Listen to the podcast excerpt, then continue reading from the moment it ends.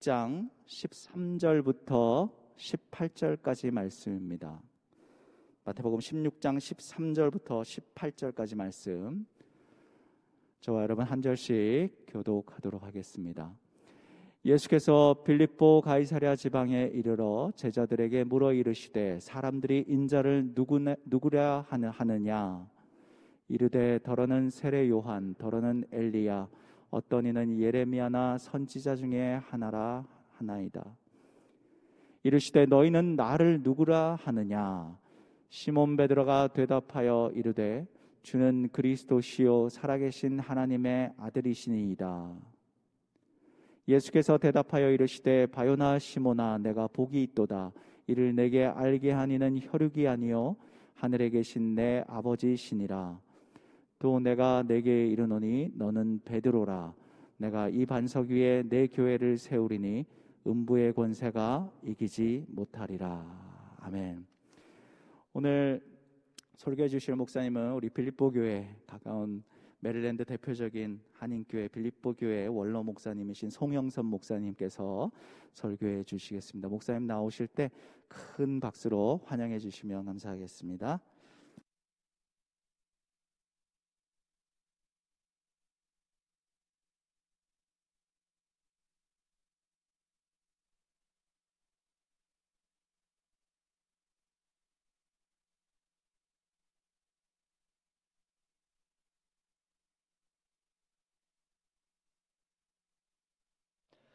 이 팬데믹 기간 중에 참 수고 많으십니다.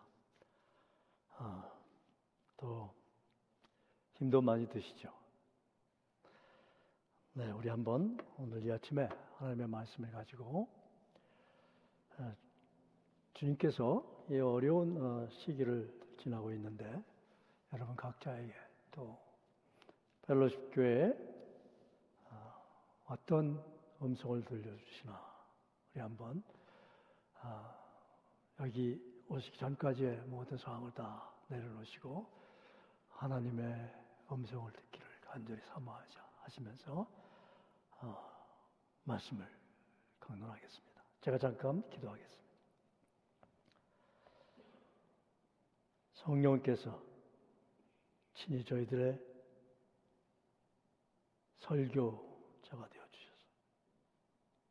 새롭게 하시고 치유하시고 어떻게 살아야 하는지 분명히 깨닫게 하시고 그것에 몸을 던지는 우리 펠로시교회 일부 예배 성도들이 되게 하여 주시옵소서. 예수님의 이름으로 기도했습니다. 아멘. 마태복음 7장 아, 24절 말씀부터 보면은 여러분이 잘 아시는 집을 짓는 비유가 나옵니다. 한 사람은 어, 반석 위에 집을 짓기 때문에 비가 오고 창수가 내리고 홍수가 나고 아, 그래도 그 집은 어, 견고하고 잘 어, 터전을 잡았기 때문에 무너지지 않고 그리고 견딘다고 말씀하셨고 또 모래사장에 집을 지은 사람들이 있는데 그 사람들은 어, 이제 비가 오고 말하자면 지금과 같이 팬데믹이 예, 닥치고 하면서 어, 기존에 살던 생활 양식, 방식 또 저희들 어, 믿음을 가진 사람들한테는 저희들이 그동안에 알아왔던 신앙생활의 양식 이런 것들이 통째로 upside down 되는 거죠. 뒤집어 엎어지는 거죠. 그래서 어, 집이 무너져 내리고 어, 신앙이 예, 없어지고 어, 아주 비참한 그런 상황에 예, 처하게 되는 그러한 어, 경우가 있는 거죠. 반석에 짓고 집을 짓고 싶지 않은 사람들이 어디 누가 모래사장에 집을 짓고 싶겠어요. 그런데 많은 경우에 예수님께서 사실 이 산상수훈의 독자는 그 당시에는 주로 유대인들이었습니다. 다 하나님 잘 믿는다고 하는 그런 사람들이었어요. 그런데 예수님께서 너희들 중에 반석 위에 집을 짓는 사람이 있고 모래사장, 모래 위에 집을 짓는 있다.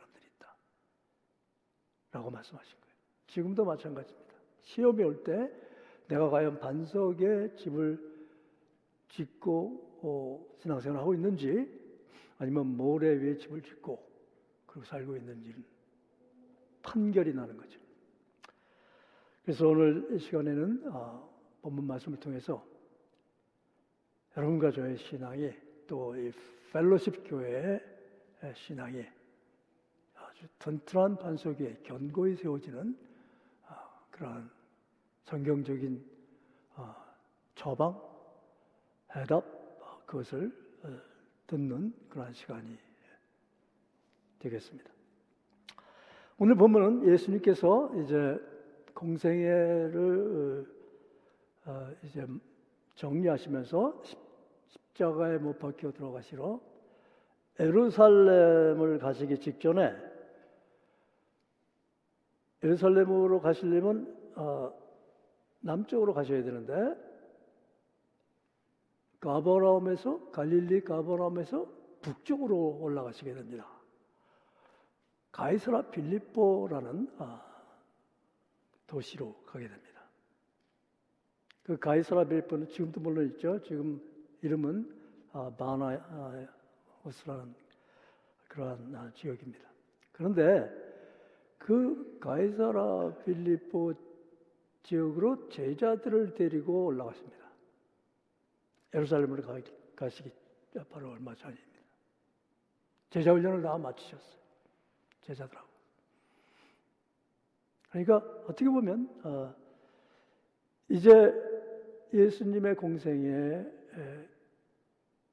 전반부가 끝나고 또 제자들의 제자 훈련에 어떤 모든 것이 완료되고 이제 그것을 어, 정리할 필요가 계셨던 듯해요. 그래서 어, 예수님께서 가이사라 빌립보로 제자들 데리고 가셨습니다. 거기는 아주 아름다운 데입니다. 지금으로 얘기하면 예, 유원지 같은 그런 그 당시에 관광지, 관광의 명소. 그보다도 어, 중요한 것은 그곳에 신전들이 많았습니다. 그래서 아, 그 자기들이 옳다고 믿는 신들한테 가서 예배하는 그러한 아, 종교적인 성지이기도 했습니다. 그런데 글로 제자들을 데려가셔서 예수님께서 제자들에게 두 가지 질문을 딱 했습니다. 첫 번째 질문은 사람들이 나를 누구라 하느냐? 라는 질문을 던지십니다. 이제 제자 훈련을 랩업하고 시험을 보는 거죠. 내가 사람들이 나를 누구라 하느냐? 우리 이 질문을 놓고 여러분 한분한 분도 사실은 어, 다 정답은 아시지만 지금 이 아침에 한번 여러분들이 여러분 주변에 예수님 믿는다고 하는 사람들의 그분의 그분들의 예수에 대한 관 그것을 한번 어, 검토해 보실 필요가 있어요. 내 아내는 내 자녀들은 내 친구들은 예수를 지금 누구라고 생각하고 있는가? 중요한 질문입니다. 왜냐하면 우리가 많은 경우에 성경에서 성령께서 우리에게 알기를 원하는 그리고 믿기를 원하는 예수보다 내가 믿기를 원하는 예수 그것을 가지고 교회에 나오신 분들이 소수가 아니에요.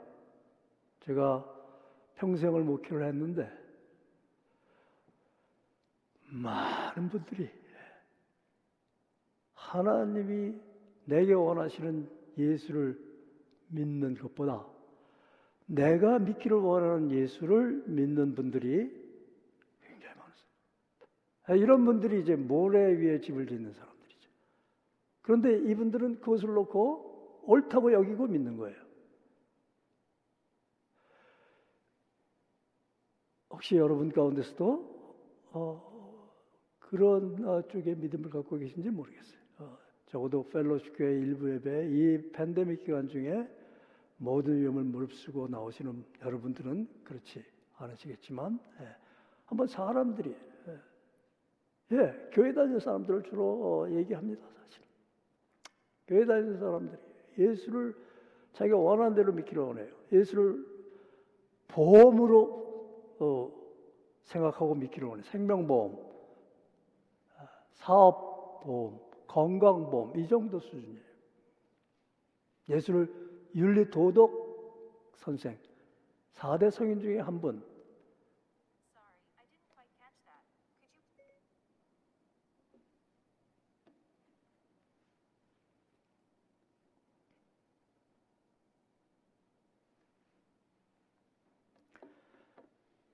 이 정도로 어, 예수님을 믿고 신앙생활을 하게 될 때 시험이 올 때 무너지는 거죠. 그렇게 질문하신 다음에 두 번째 질문을 하십니다. 그런데 너는 나를 누구라 하느냐? 라는 질문을 하세요. 너는 나를 누구라 굉장히 중요한 질문입니다. 예. 이제 다른 사람들이 예수를 어떻게 믿건 그, 그, 그것도 그거지만 그러나 너는 나를 거기서 너는 누구냐면 예수의 제자들입니다. 제자 훈련을 다 마친 사람들이에요. 뽑힌 사람들이에요. 제자 훈련의 교사도 예수님 자신이셨어요. 굉장한 제자 훈련을 받은 사람들이죠. 아, 그런 사람들한테 예수님께서 그러면 who do you think I am? Who do you say I am? 너는 다른 사람 생각하지 말고 너는 내가 너한테 누구냐 하는 질문이에요. 저는 목회를 한참 하다가 이 말씀을 묵상하면서 성령을 통해서 들리는 이 예수님의 저에 향한 음성을 듣고 놀랐어요. 송영선 목사야. 내가 너한테 도대체 누구냐 하는 질문이에요. 뭐 정답은 다 알죠. 설교도 수없이 많이 했죠. 그렇지만 지금 이 순간에 나한테 그런 질문을 하시는 예수님, 그 예수님께 대한 내가 드릴 내 영어로 이제 바람 of my heart라고 그러죠. 내 심장 저 밑에서부터 정말 확신을 가지고 담대하게 자신 있게 진심으로 주님이 원하시는 대답을 할 수 있는가 하는 질문이에요. 뭐 제자들이 제자들에게 그걸 물어보신 거예요. 그래서 이 아침에도 여러분들께서 이제 예배를 들으시면서 이 질문을 송영선 목사가 여러분에게 하는 것으로 받아들이지 마시고 주님이 여기 계시죠. 여러분 한 분 한 분한테 여러분의 이름을 부르시면서 내가 너한테 누구냐? 라는 질문으로 받으시기를 아, 권면해 드립니다. 대답할 필요 없어요. 예수님과 여러분 사이에 대화가 돼야 돼요. 그랬을 때 베드로가 놀라운 아, 대답을 하죠. 우리들한테는 놀랍지 않습니다. 우리들한테는 전혀 생소하지 않아요. 왜냐하면 우리가 다 그 어, 교리 문답지 제일 중요한 어, 고백이니까요. 주는 그리스도시요 살아계신 하나님의 아들이시니이다. 우리한테는 너무나 익숙하고 너무나 어, 평범한 말씀 같은데 사실은 이것이 문제예요. 너무 익숙하고 너무 평범해서 우리는 이 고백이 우리를 반석 위에 집을 짓게도 할 수 있고 이것을 잘 모르고 그리고 이것이 어떤 의미인지 그리고 이것에 대한 정확한 이해와 확신과 헌신이 없을 때 우리는 모래 위에 집을 짓는 그런 신앙생활과 교회가 된다는 거죠. 그래서 이 고백이 어떤 고백인지를 우리가 이 아침에 좀 깊이 있게 묵상하여 보기를 원합니다. 주는 그리스도시요 살아계신 하나님의 아들이십니다. 자, 그럼 먼저 주는 그리스도시요라는 아, 뜻이 무엇, 무슨 뜻이냐를 좀 우리가 생각해 보십시다. 성경적으로. 내가 원하는 그리스도가 아니에요. 하나님이 우리를 위해서 보내신 그리스도는 누구냐 하는 것에 대한 정확한 이해가 있어야 돼요. 먼저. 여러분이 다 아시는 거지만 복습을 한- 한번 하는 의미에서 어, 들어주시기 바랍니다. 주는 그리스도시오 할 때 이 그리스도는 내가 원하는 그리스도가 아니고 성경에서 말하는 그리스도여야 되는데 거기에 대한 답은 마태복음 1장 21절에 나와 있습니다. 요셉이 마, 마리아가 임신한 사실을 알고 깊은 고민에 빠졌을 때 가브리엘 천사가 요셉한테 와서 아들을 낳으리니 그 이름을 예수로 하라. 그 다음에 뭐라 그랬어요? 이는 그가 자기 백성을 어디서 구원해요? 어디서 구원해줘요? 병에서 구원해줘요? 사업이 안 되는 데서 구원해줘요? 교육보험이에요? 생명보험이에요? 기댈 집행이에요? 내가 이 한생 살 때 나를 도와주는 그러한 어, 하나님 물론 맞습니다. 그거 다 맞는 얘기예요. 내가 원하는 그리스도는 되게 그 수준이에요. 그 나쁜 거 아니에요. 그런데 이는 저가 자기 백성을 죄에서 구원하실 자시니라. 죄에서 구원하실 그리스도 주는 그리스도시오라고 고백을 했을 때 그 그리스도가 무슨 뜻이냐면 나를 여러분을 우리 인류를 죄에서 구원하시는 분이 하나님이 원하시는 그리스도다. 그리고 여러분과 제가 믿어야 할 그리스도다 하는 뜻이에요. 그것을 베드로가 고백한 거예요. 그럼 여기서 아주 중요한 질문이 있습니다. 그것이 뭐냐면 그럼 죄는 뭐냐? 죄에서 구원한다 그랬어요. 그런데 많은 경우에 이제 지금까지 말씀드린 거는 다 잘 아시는데 지금부터 제가 말씀드린 이 죄가 무엇이냐에 대한 것에 대해서 저희들이 많이 헷갈리고 있어요. 죄는 두 가지로 되어 있습니다. 다 같은 거예요. 그러나 동전의 양면 같아요.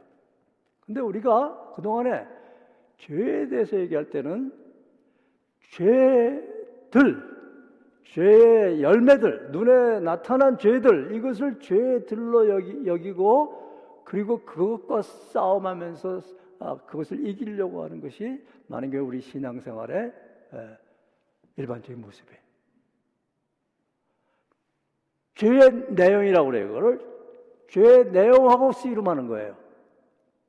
그런데 그보다 더 중요한 것이 있어요. 그것이 뭐냐면 죄의 정신입니다. 죄가 뭐냐 하는 거예요. 죄의 뿌리를 얘기합니다. 이 죄, 이 나타난 것은 히브리서 11장 이절에 있는 말씀이죠. 나타난 것은 보이는 것으로 말미암아 된 것이 아니에요. 무슨 얘기냐면 죄의 열매들은 우리가 흔히 얘기하는 뭐 살인, 간음, 뭐 거짓, 뭐 여러 가지 어, 중상모략, 뭐 우리가 보는 흔히 매일 우리 생활 가운데서 우리가 먹고 마시는 이 죄들은 죄의 내용들인데 이것들은 어디서 나오냐면 예수님의 말씀에 의할 것 같으면 이것은 너희들의 속에서 나오는 것인데 이 속에서 너희들의 마음에서 나와서 생각 악한 생각을 하게 하고 그 악한 생각에서 이러한 죄들이 나오는 것이다. 바깥에 있는 그런 더러운 것들이 너희들 더럽게 하는 것이 아니고 내 안에 받아 심히 거짓되고 부패한 죄의 본질이 있는데 그거에 대한 아주 확실한 이해 그것이 많은 경우에 두리뭉실할 때 우리는 그리스도가 우리한테 그렇게 중요하지 않게 되는 거예요. 하나님이 원하시는 그리스도.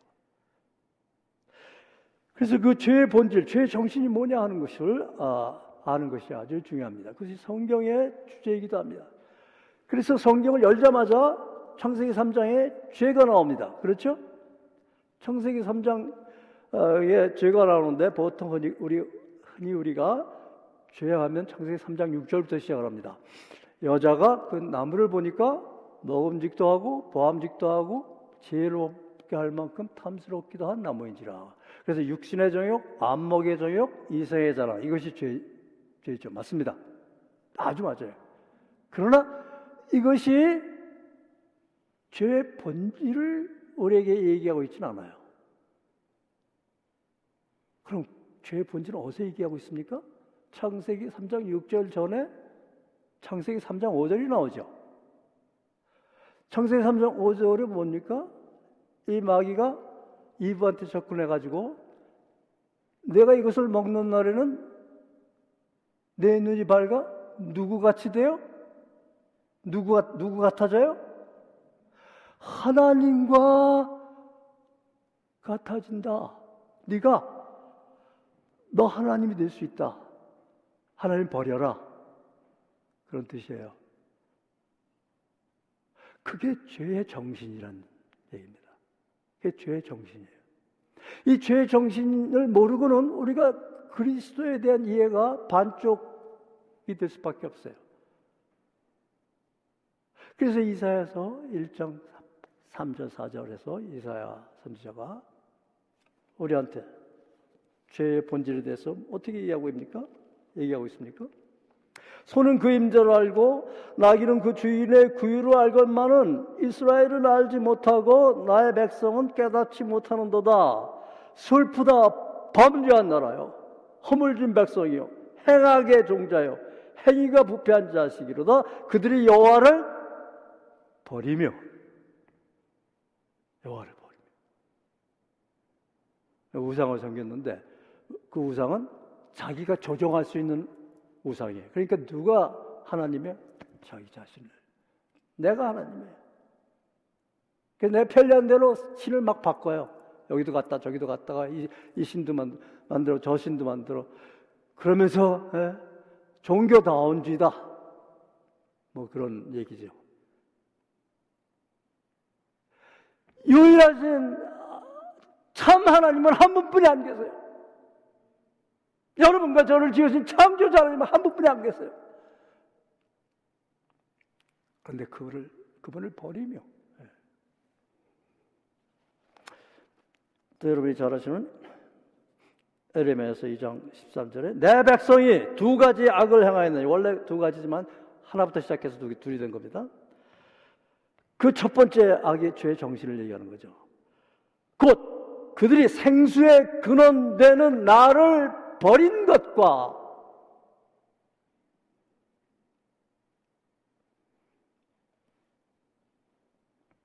먹어봐. 너 하나님 될 수 있어. 하나님 버려. 그래서 그것을 버리고 나니까 뭐 웅덩이가 물을 고이는 시스톤이라고 그래요. 그게 있어야 돼요. 그거 먹어야 살아요. 그래서 스스로 웅덩이를 팠는데 내가 하나님이니까 내가 판 거예요. 우상을 만든 거죠. 그것이 옛날에는 바알이니 아세라니 그런 우상이면 지금 현대에서는 여러분들의 마음을 즐겁게 하는 모든 것들을 다 얘기하는 거죠. 이 세상에서 귀하게 여기는 가치, 가치관들을 얘기하는 거예요. 돈과 권력과 명예 쉽게 얘기하면 그거예요. 우리 아들, 자녀들 교육시킬 때도 그 우리들이 애들 교육시키는 목적이 뭡니까? 돈과 권력과 명예를 아, 쥐어지게 하기 위해서 우리가 애들 교육시키는 거 아니에요? 예수 믿는 사람들도 그래요. 그 웅덩이를 판다고 그래요. 웅덩이를 판 것인데 그것은 그 물을 가두지 못할 터진 웅덩이에요. 밑바닥이 밑빠진 독이에요. 그런데 계속 거기다가 물을 붓는 거예요. 그러니까 계속 화탕 맞추는 거죠. 모래 위에 지은 집을 계속 짓는 거죠. 누가? 예수님 믿다고 하는 분들이 그래.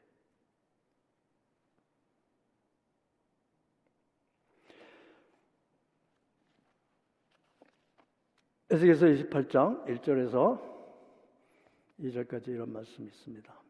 여호와의 말씀이 내게 임하여 이르시되 인자야 너는 두로 왕에 이르기를 예, 두로 왕이라는 그 당시에 부와 권력과 명예를 한 손에 쥔 왕을 빗대서 빗대서 죄가 무엇인지 죄의 본질이 무엇인지를 우리에게 소개하고 있습니다. 주 여호와께서 이같이 말씀하실 때 내 마음이 교만하여 말하기를 나는 신이라 내가 하나님의 자리 곧 바다 가운데 앉아 있다 하도다. 내 마음이 하나님의 마음 같은 채 할지라도 너는 사람이요 하나님이 아니거든. 근데 네가 하나님 노릇하고 있다. 날 버리고. 돌아온 탕자 이후에 이제 그 아버지가 그 아들에게 지분을 나눠줍니다. 유산을 나눠줘요. 그리고 이제 그 아들이 아버지를 떠나서 도시로 갑니다.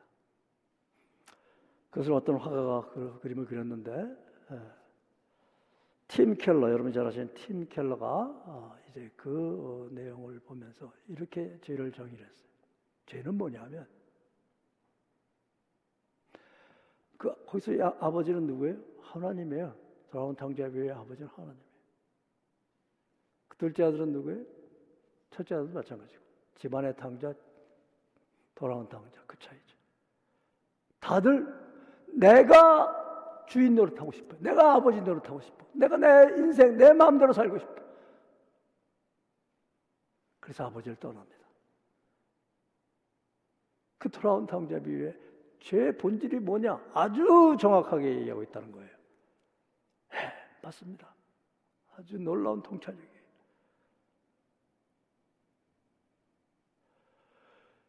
그래서 우리가 예수가 누구냐? 라는 질문을 놓고 예수는 나를 죄에서 구원해 주시는 분이다. 라는 답을 우리가 한번 이렇게 대입을 해서 방정식을 풀어보면요. 결국 내가 예수를 믿게 되면은 나는 이제까지 내가 나, 내 삶에 내 자신이 하나님이 돼서 내가 주인 노릇하며 내가 삶의 주관자가 되며 내가 원하는 그리스도를 어, 영접했고 그리고 그러면서 어, 음, 내가 원하는 삶을 내 마음대로 살게 됐을 때 그 사람은 구원받은 사람이죠. 그 사람은 그리스도를 제대로 영접한 분이 아니죠. 그 사람들은 모래 위에 집을 아, 지은 사람들이죠. 갈라디아서 2장 20절 잘 아시죠, 여러분? 내가 그리스도 예수와 함께 십자가에 못 박혔나니 그런즉 이제는 내가 산 것이 아니요 내 안에 그리스도께서 사신 것이라. 그런즉 이제 내가 육체 가운데 사는 것은 나를 사랑하사 나를 위하여 자기 몸을 버리신 나를 위하여 자기 몸을 버리신 나를 위하여 하나님을 버린 내가 아니고 나를 위하여 자기 자신 예수께서 자기 목숨을 버리셨어요. 이 하나님의 사랑에 엄청난 아, 분량이죠. 이 하나님의 아들을 믿는 믿음에서 출발하는 거예요. 그게 주는 그리스도시요라는 고백의 의미인 것입니다. 이것은 우리가 죽을 때까지 우리의 신앙을 성장시키고 어, 완숙하게 해서 이제 죽을 때쯤 돼가지고 아, 이제 나는 그런 고백을 할 수 있어. 아, 또 죽을 때 그런 고백을 할 수 있으면 좋겠다. 아, 내가, 내가 사는 것이 아니고, 이제 그리스도께서 하신 것이라. 그게 아니라는 얘기예요. 우리가 성도들한테 너무 좀 따리를 붙이면서, 어, 그냥 교회만 나, 교회만 나. 저들이 가려운 데만 이렇게 긁어주면서 그런 어떤 신앙생활을 가리켰고 또 그런 신앙생활에 본을 보였고 하기 때문에 많은 분들이 반석에 집을 짓지 못하고 모래 위에 집을 짓게 되는 것이고 이런 시험이 올 때 견디지 못하고 떨어져 나가게 되는 것이에요. 주는 그리스도시라는 고백은 엄청난 고백입니다. 우리가 세례 함부로 주면 안 돼요.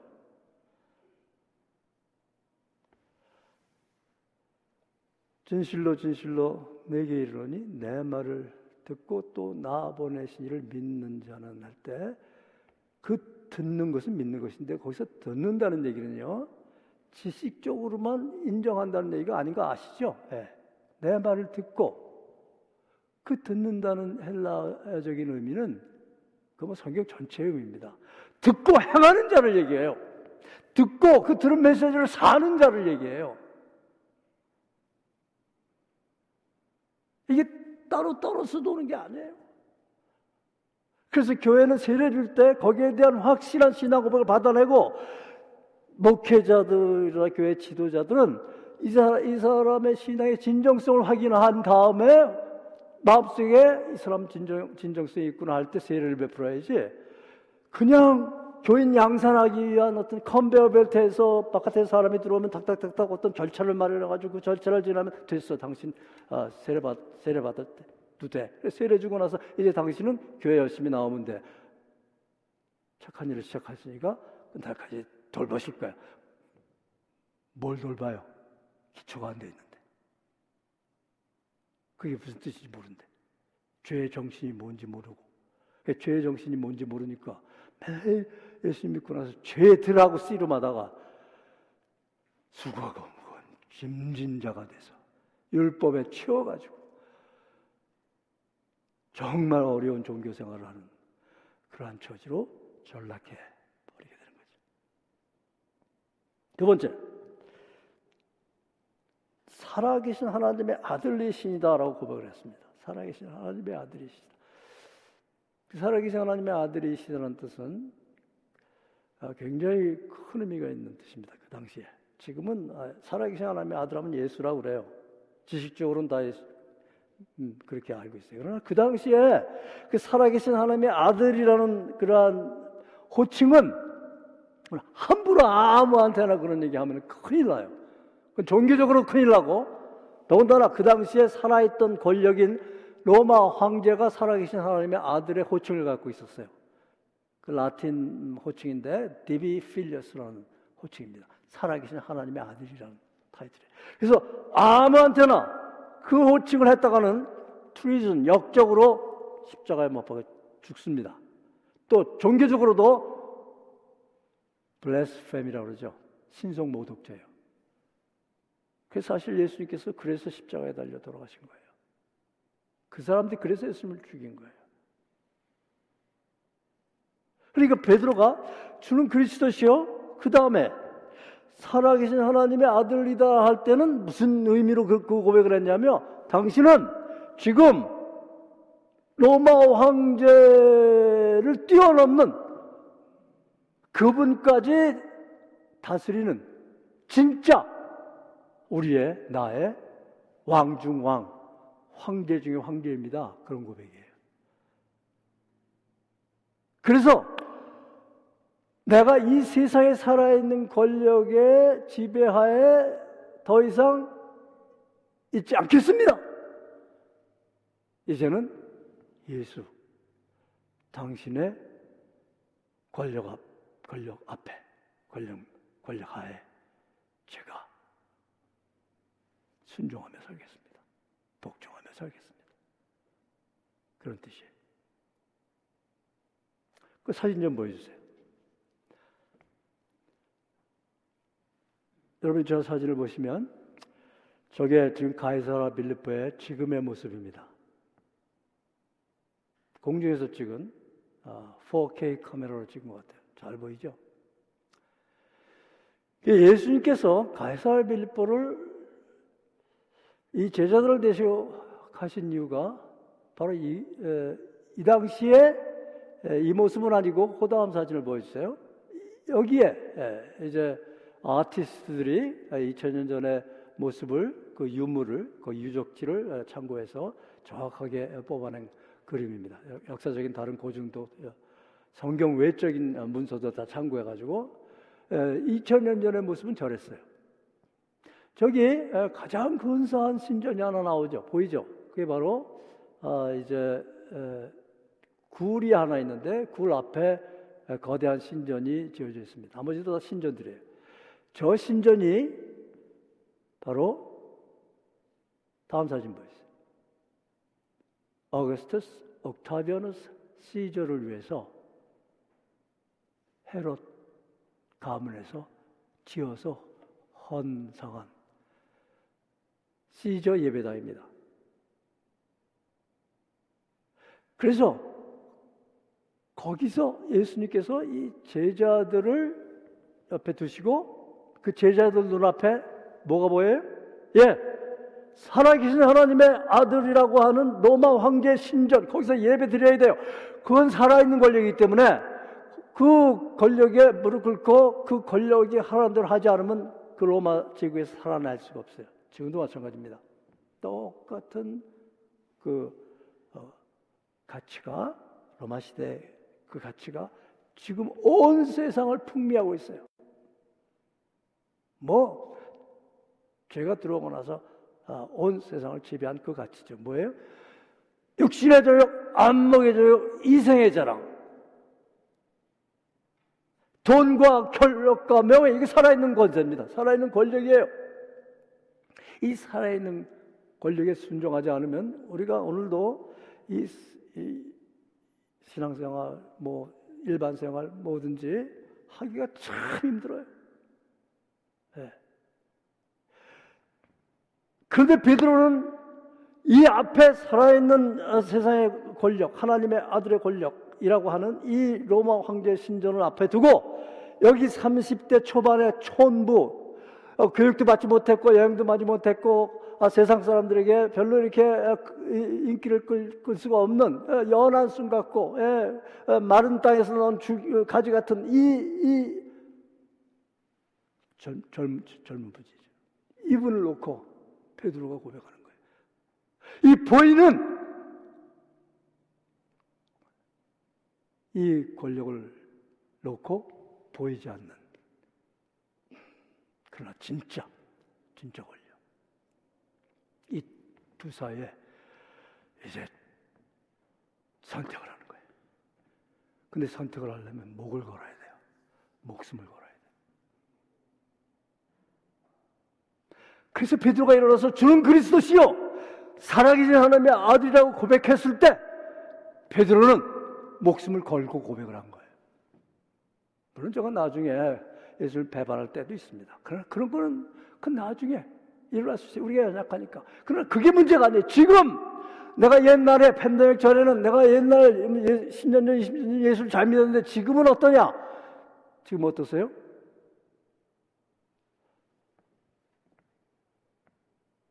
여기서 매일매일 우리가 꼭 잡고 고수해야 할 우리의 신앙의 본질이요. 신앙 고백입니다. 신앙생활의 근본은 하나님과의 관계예요. 내가 하나님을 어떻게 비유하느냐, 본인의 나의 신앙생활의 본질이 거기에 반석으로 어, 쓸 수가 있느냐, 아니면 모래가 되느냐, 거기서 갈라져요. 여러분의 하나님에 대한 비유가 뭐예요? 여러분의 예수님께 대한 비유가 뭐예요? 예수님과 여러분의 관계가 어떠세요? 아, 필요할 때마다 기도하, 기도, 기도하죠. 필요할 때마다 아, 예수께 의지하죠. 그거 좋은 거예요. 그렇게 하세요. 그렇지만 여러분이 정말 여러분의 daily life에서 일상생활에서 매일매일 주는 그리스도시요 살아계신 하나님의 아들이라고 목숨 내놓고 그리고 예수를 믿으십니까? 어느 날 위어, 위기에 닥쳐왔을 때 목숨 내놓고 예수를 의지하는 거 말고요. 그것도 하셔야 돼요. 그렇지만 그게 하루아침에 되는 거 아닙니다. 무슨 일이 닥쳤을 때 목숨 내놓고 예수께 매달릴 때 마음속에서 캥기는 게 있어요. 왜? 내가 참 얌체가 얌체네. 에? 내가 참 그러니까 그 죄의식이 날 붙잡습니다. 그래서 여, 옆에서 중보기도 많이 해주면서 하나님께서 은혜로 어, 구원해내십니다. 그것도 좋아요. 그렇게 하셔야 돼요. 그러나 중요한 거는요, 평소에 여러분이 매일매일의 신앙생활에서 팬데믹이 오든 안 오든 상관없이 내가 하나님과의 관계가 본질적으로 예수는 그리스도냐, 그리고 그는 살아계신 하나님의 아들이시냐? 하는 것을 믿고 그리고 생명을 걸고 그리고 살아가느냐? 이것이 바로 반석 위에 털을 담고 집을 짓는 사람의 신앙인 것입니다. 그래서 예수님께서는 마지막에 18절에 아, 그렇게 놀라운 선포를 하십니다. 교회는 뭐냐? 물론 이제 성경에 그 말씀 없습니다. 그러나 예수께서 이런 말씀하십니다. 바요나 시모나 내게 복이 있도다. 이것을 내게 알게 하니는 네가 아니고 하늘에 계신 하나님 아버지 그분이 내게 알게 하셨다. 그러면서 그 다음에 아주 놀라운 말씀하시죠. 여러분 잘 아시는 말씀이죠. 그게 뭐예요? 내가 이 반석 위에 그 반석이 바로 뭐예요? 주는 그리스도시요 살아계신 하나님의 아들이신이다. 이것을 정확히 이해하고 이해한 것으로만 부족합니다. 회개가 있어야 돼 요. 회개가. 이해했으면 나의 신앙의 현 위치를 봤을 거 아니에요. 그럼 잘못된 것이 어딘지, 내가 이제까지 예수를 그리스도를 어, 뭐 무슨 그리스도로 믿고 있었는지 그것이 잘못되어 있으면 회개해야 됩니다. 그래서 뭐 I'm sorry 정도가 아니에요. 완전히 이 시대를 본받지 말고 오직 마음을 새롭게 함으로 변화를 받아요. 변화라는 단어는요. 여러분이 잘 아시지만 헬라 말로 metamorphosis인데 그것은 벌레가 나비가 되는 걸 얘기해요. 이거는 그냥 개선, 뭐 이렇게 이걸 그대로 두고 이렇게 좀 가지도 치고 이런 얘기가 아니에요. 완전히 나는 죽어야 돼요. 난 없어요. 내가 그리스도의 십자가를 못 박힌다니까 그런 뜻이에요. 이제는 내가 산 것이 아니에요. 어, 힘들죠. 그렇지만 여러분께 이런 감동이 오고 여러분이 회개를 할 때 기뻐요. 기뻐요. 그리고 나의 삶에 소망이 생겨요. 힘들지 않아요. 이런 얘기 들으면 힘듭니다. 그렇지만 여러분이 진정으로 회개가 시작이 되면은 네메아 8장에 그 수문학 강좌에 모였던 사람들이 하나님의 말씀을 듣고 크, 웁니다. 왜 울어요? 회개하더라고. 왜 저들이 두 가지 악을 하겠어요? 하나는 뭐에, 뭐에 여호와를 버렸어요. 그리고 하나는 뭐에 웅도이를 팠어요. 그거를 가르쳐 준 거예요. 그러니까 자기 신앙에 잘못된 것을 그때 깨닫고 이 사람들이 옵니다. 그러나 회개할 때 슬프지만 얼마나 기뻐요. 얼마나 기뻐요. 이게 있어야 됩니다.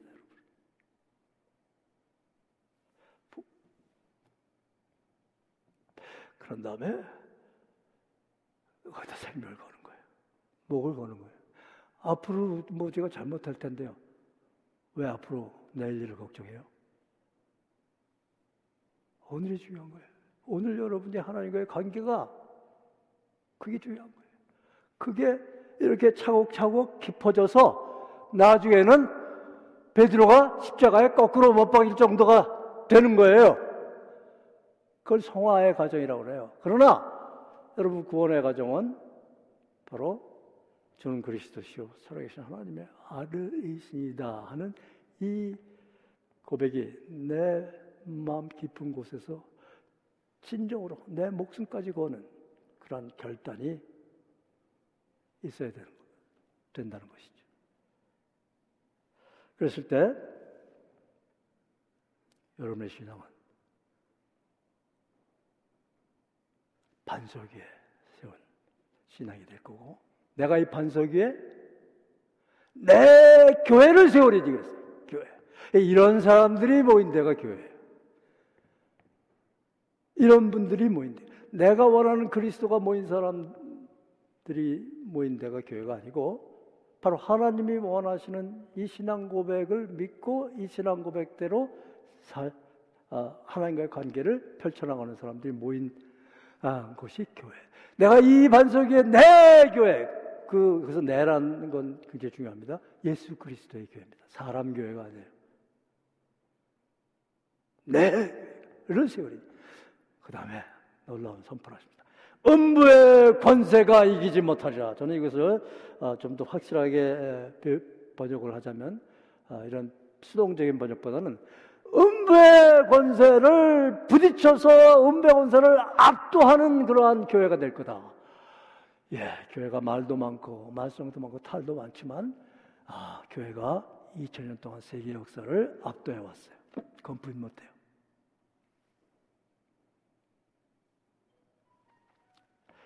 음부의 권세가 이기지 못하는 교회. 그래서 교회가 3요소가 있어요. 좀 바른 신앙 고백이 있어야 돼. 그 다음엔 바른 주인의식이 있어야 돼. 그 다음에 바른 사명의식이 있어야 돼. 이것이 교회의 청사진입니다. 예수께서 내 교회는 이 세 가지가 반드시 있어야 된다는. 바른 신앙 고백, 반석이죠. 여기가 이, 이게 제일 중요해요. 그리고 내가 주인이 된 교회. 그 다음에 음부의 권세, 사단이죠. 사단 마귀, 이 죄의 정신과 죄의 내용들, 이것들을 압도하는 것이 교회가 되어야 돼요. 신앙 고백이 바로 반석에 짓게 되면 그렇게 됩니다.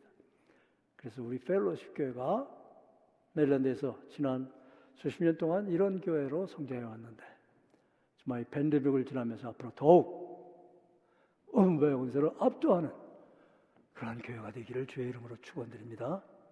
네, 기도하겠습니다. 하나님 감사합니다. 하나님께서 오늘 종에게 주셨던 이 부담감을 우리 펠로십 교회에 와서 나눌 수 있게 하셨습니다. 들을 게 있으신 분 듣게 하시고 그리고 오늘 저들이 이 세대를 본받지 않게 하시고 마음이 새롭게 되는 역사가 있게 해주시면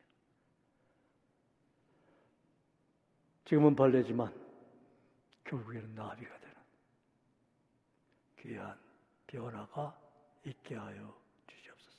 예수님의 이름으로 기도했습니다. 아멘.